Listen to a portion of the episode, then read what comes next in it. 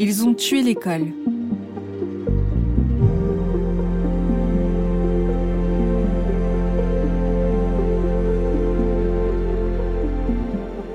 Chapitre 7 Quand l'école n'est pas un refuge.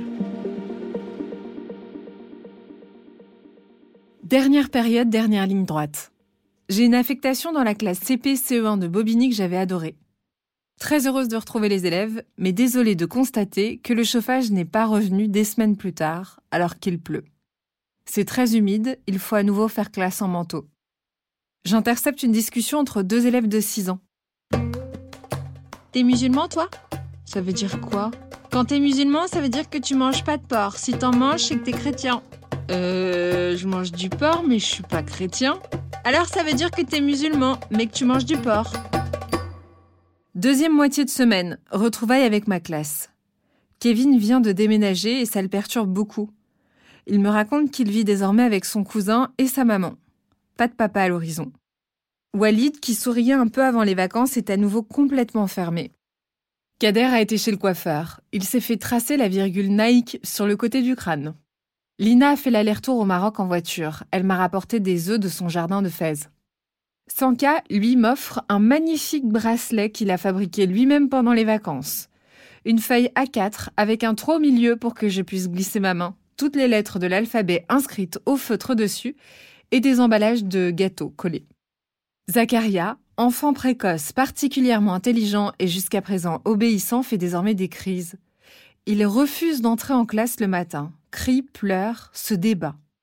Quand je lui parle en tête à tête, il dit qu'il me déteste et qu'il veut que je disparaisse, ne plus jamais me voir.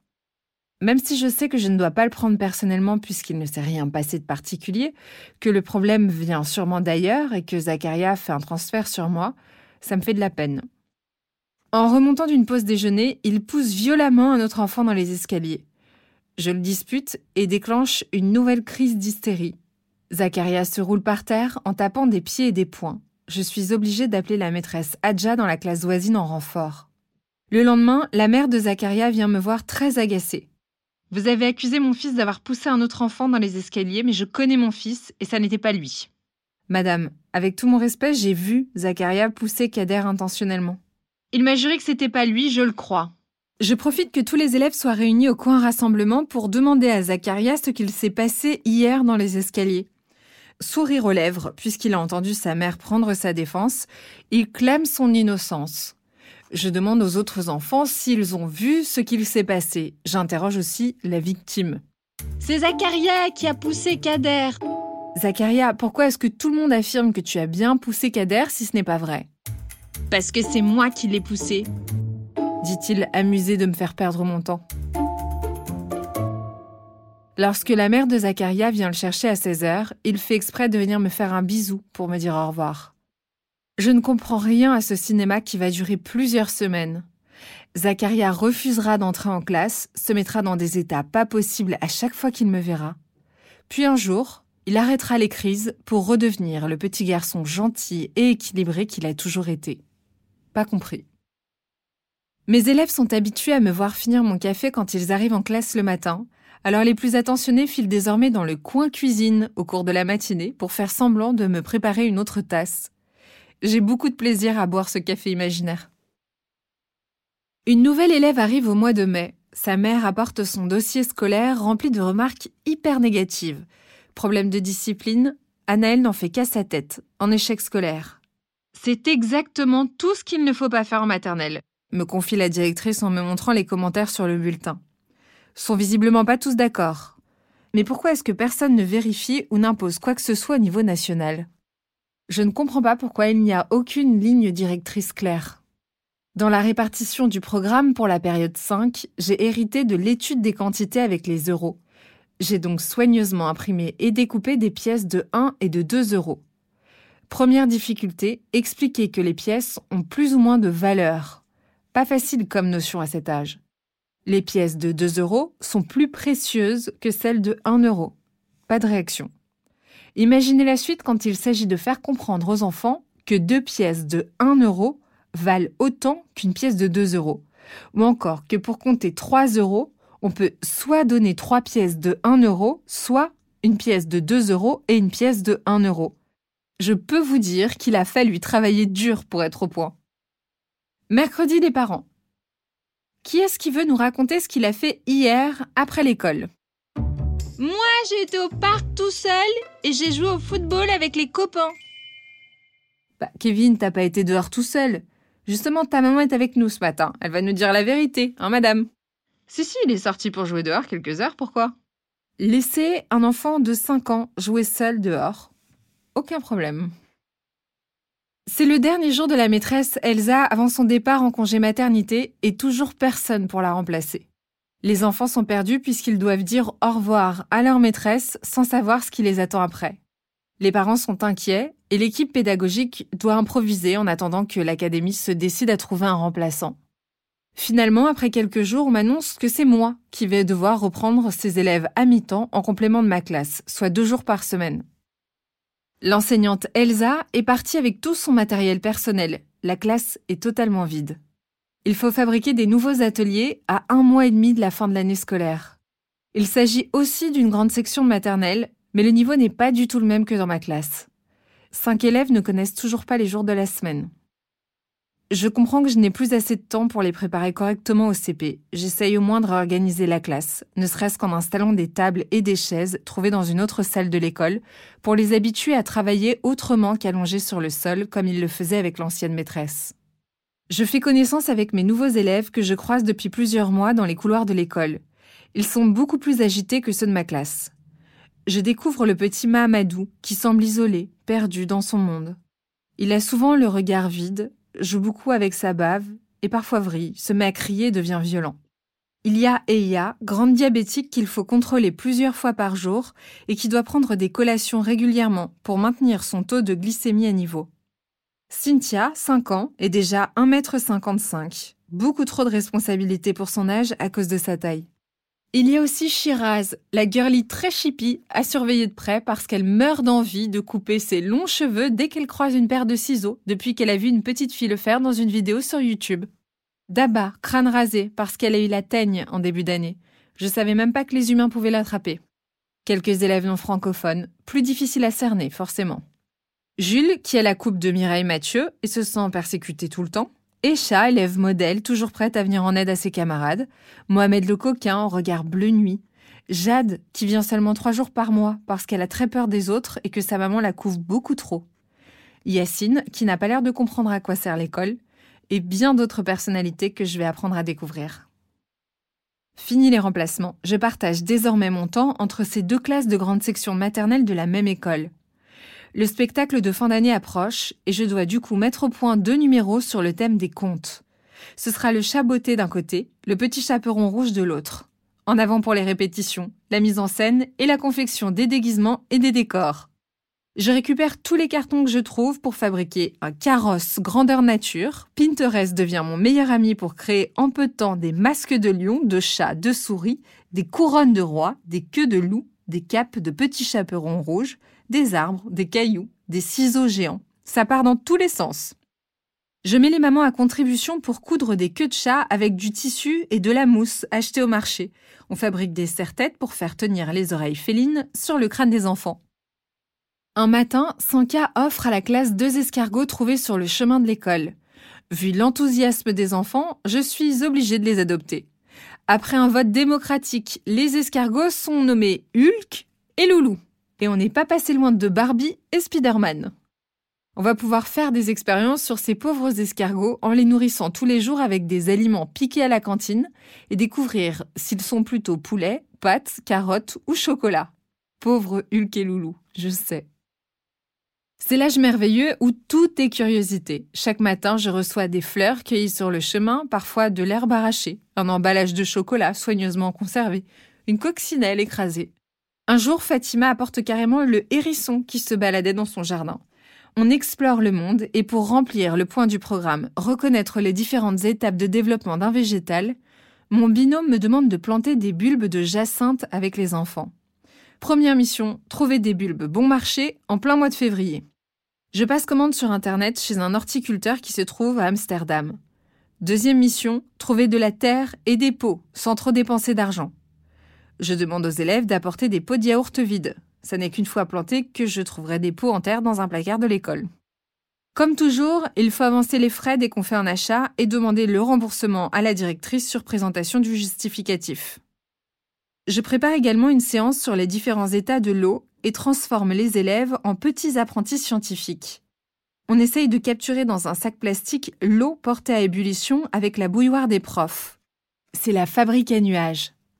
L'eau liquide qu'on met au congélateur devient de la glace. Magique Comme tout ce qui est vivant, nous avons besoin d'eau pour vivre. Mais alors, qu'est-ce qu'il se passerait si on habitait dans un endroit aussi froid que le congélateur? Ça ferait des Mister Freeze Zacharia, 6 ans. Fin mai, à l'heure de la pause déjeuner, un intervenant extérieur vient nous présenter du matériel dernier cri.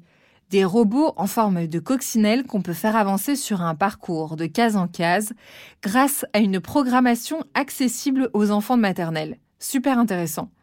Mais ça coûte 70 euros la coccinelle à la charge de l'école. Ça revient finalement à agiter des bonbons sous le nez d'un enfant sans jamais lui en offrir. Et comme disent souvent mes élèves, ça se fait même pas. En ce moment, c'est Ramadan. Tout le monde marche au ralenti. Les parents ont du mal à être à l'heure après des nuits souvent raccourcies par la nécessité de manger avant le lever du jour, et certaines de mes collègues musulmanes se forcent à faire la sieste pendant la pause déjeuner pour que les journées passent plus vite. Hulk et Loulou n'ont pas touché la nourriture qu'on leur a donnée hier. C'est normal, maîtresse, c'est Ramadan.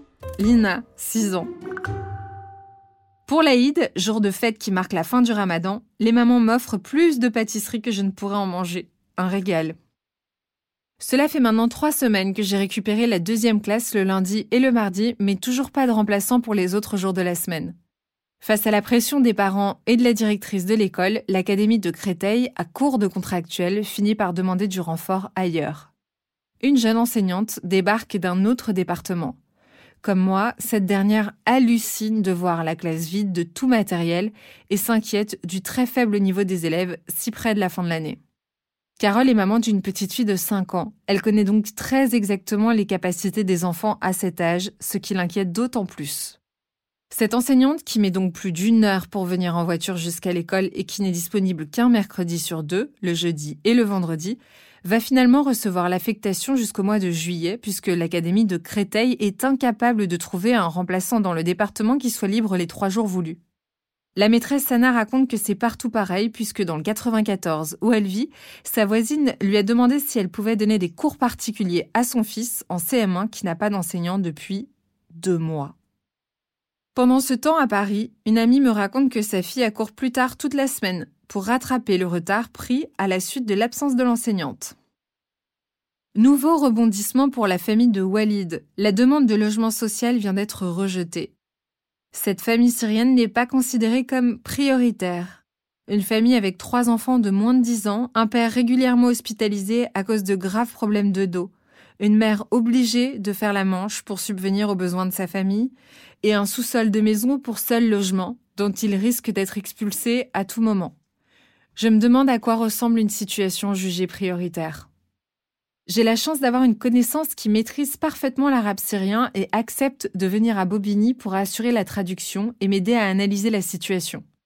À ma demande, le père de Walid apporte tous ses papiers. Dans le dossier des parents constitué par l'administration française pour obtenir le statut de réfugié, je découvre leur histoire. Cette famille a décidé de quitter la Syrie dans la précipitation après des bombardements qui ont démoli peu à peu tout leur quartier dans la banlieue d'Alep. Ils ont alors pris la route avec l'aîné, Wafa, jusqu'à Oman, où un membre de la famille déjà exilé les attendait. C'est là que mon élève Walid est né. Quelques années plus tard, parce qu'ils n'arrivaient pas à trouver du travail, ils ont repris la route en direction de l'Espagne, où ils ont eu leur dernier enfant. Puis ils sont arrivés en Île-de-France, où ils ont enfin posé leur baluchon. La première année, l'administration française les a baladés dans trois villes différentes du 93, ce que l'aînée, Wafa, a mal vécu parce qu'elle a dû changer autant de fois d'école en très peu de temps. La demande d'asile a été refusée car l'OFPRA, Office français de protection des réfugiés et apatrides, a estimé, au terme d'un entretien qui a duré quelques minutes, qu'il y avait certaines incohérences temporelles dans le récit de l'exil forcé de la famille. Faut-il préciser que les deux parents à peine trentenaires ont dû raconter en détail devant de parfaits inconnus leur plus grand traumatisme? Sans ce statut de réfugié, aucune chance pour la famille, 15 personnes en comptant les oncles, les tantes, les neveux, la grand-mère, les parents et les trois enfants, d'obtenir un logement en urgence. Tous ont bien un titre de séjour, mais il ne permet pas d'ouvrir une ligne téléphonique ou de souscrire un abonnement à Internet. Alors trouver un travail légal, n'en parlons pas. La logique est facile à comprendre. Simple titre de séjour égale de grandes difficultés pour trouver un travail déclaré, égale pas de fiche de paye ni de revenus fixes, égale pas de dossier recevable pour obtenir un logement, égale pas d'adresse, égale inexistence aux yeux de l'État français. Cercle vicieux. Après une expédition à l'OFPRA à Fontenay-sous-Bois dans le 94 et quelques courriers adressés ici et là, entre autres à l'association Coalia, structure d'accueil médico-social, d'insertion, d'accompagnement social et administratif, je comprends que cette famille est dans l'impasse et je ne peux malheureusement plus rien pour eux. Je croise le directeur de l'école où est scolarisée Wafa, la sœur de Walid, et je l'informe de la situation. Est-ce que tu sais ce que je peux faire? Toi, t'es nouvelle dans la profession. Ils ont de la chance de tomber sur toi. Hein. Malheureusement, si on fait autant pour chaque famille, on s'en sort plus. Mais oui, mais je peux pas les laisser seuls. Déjà, c'est compliqué l'administration, mais quand tu comprends pas le français. Je suis d'accord, mais généralement, on le fait une fois quand on débute et qu'on a de l'énergie. Et après, on comprend qu'on a assez à faire avec l'enseignement. Mais dans ce cas précis, il n'y a pas un protocole établi par l'État à suivre? C'est pas possible de laisser ces familles totalement démunies livrer elles-mêmes. Je viens de découvrir qu'un élève de mon école vit dans une voiture. La misère est quotidienne. Mais ce n'est pas à nous d'intervenir. Il n'y a pas de protocole. On fait juste qu'on peut. Je peux pas croire que l'État ait autant abandonné tous ses enfants. Plus que quelques jours avant le spectacle de fin d'année, il faut s'activer pour que les enfants soient fiers de leur représentation le jour J, en salle des fêtes, devant les parents. Avec ma deuxième classe, je décide de mettre à profit ma formation de journaliste radio en enregistrant avec les enfants l'histoire du petit chaperon rouge. Quelques bruitages, un peu de musique et le tour est joué. Il ne reste plus qu'à s'entraîner à mimer l'histoire sur la bande son. L'éclate. Le va-et-vient incessant entre légèreté et gravité rythme mon quotidien.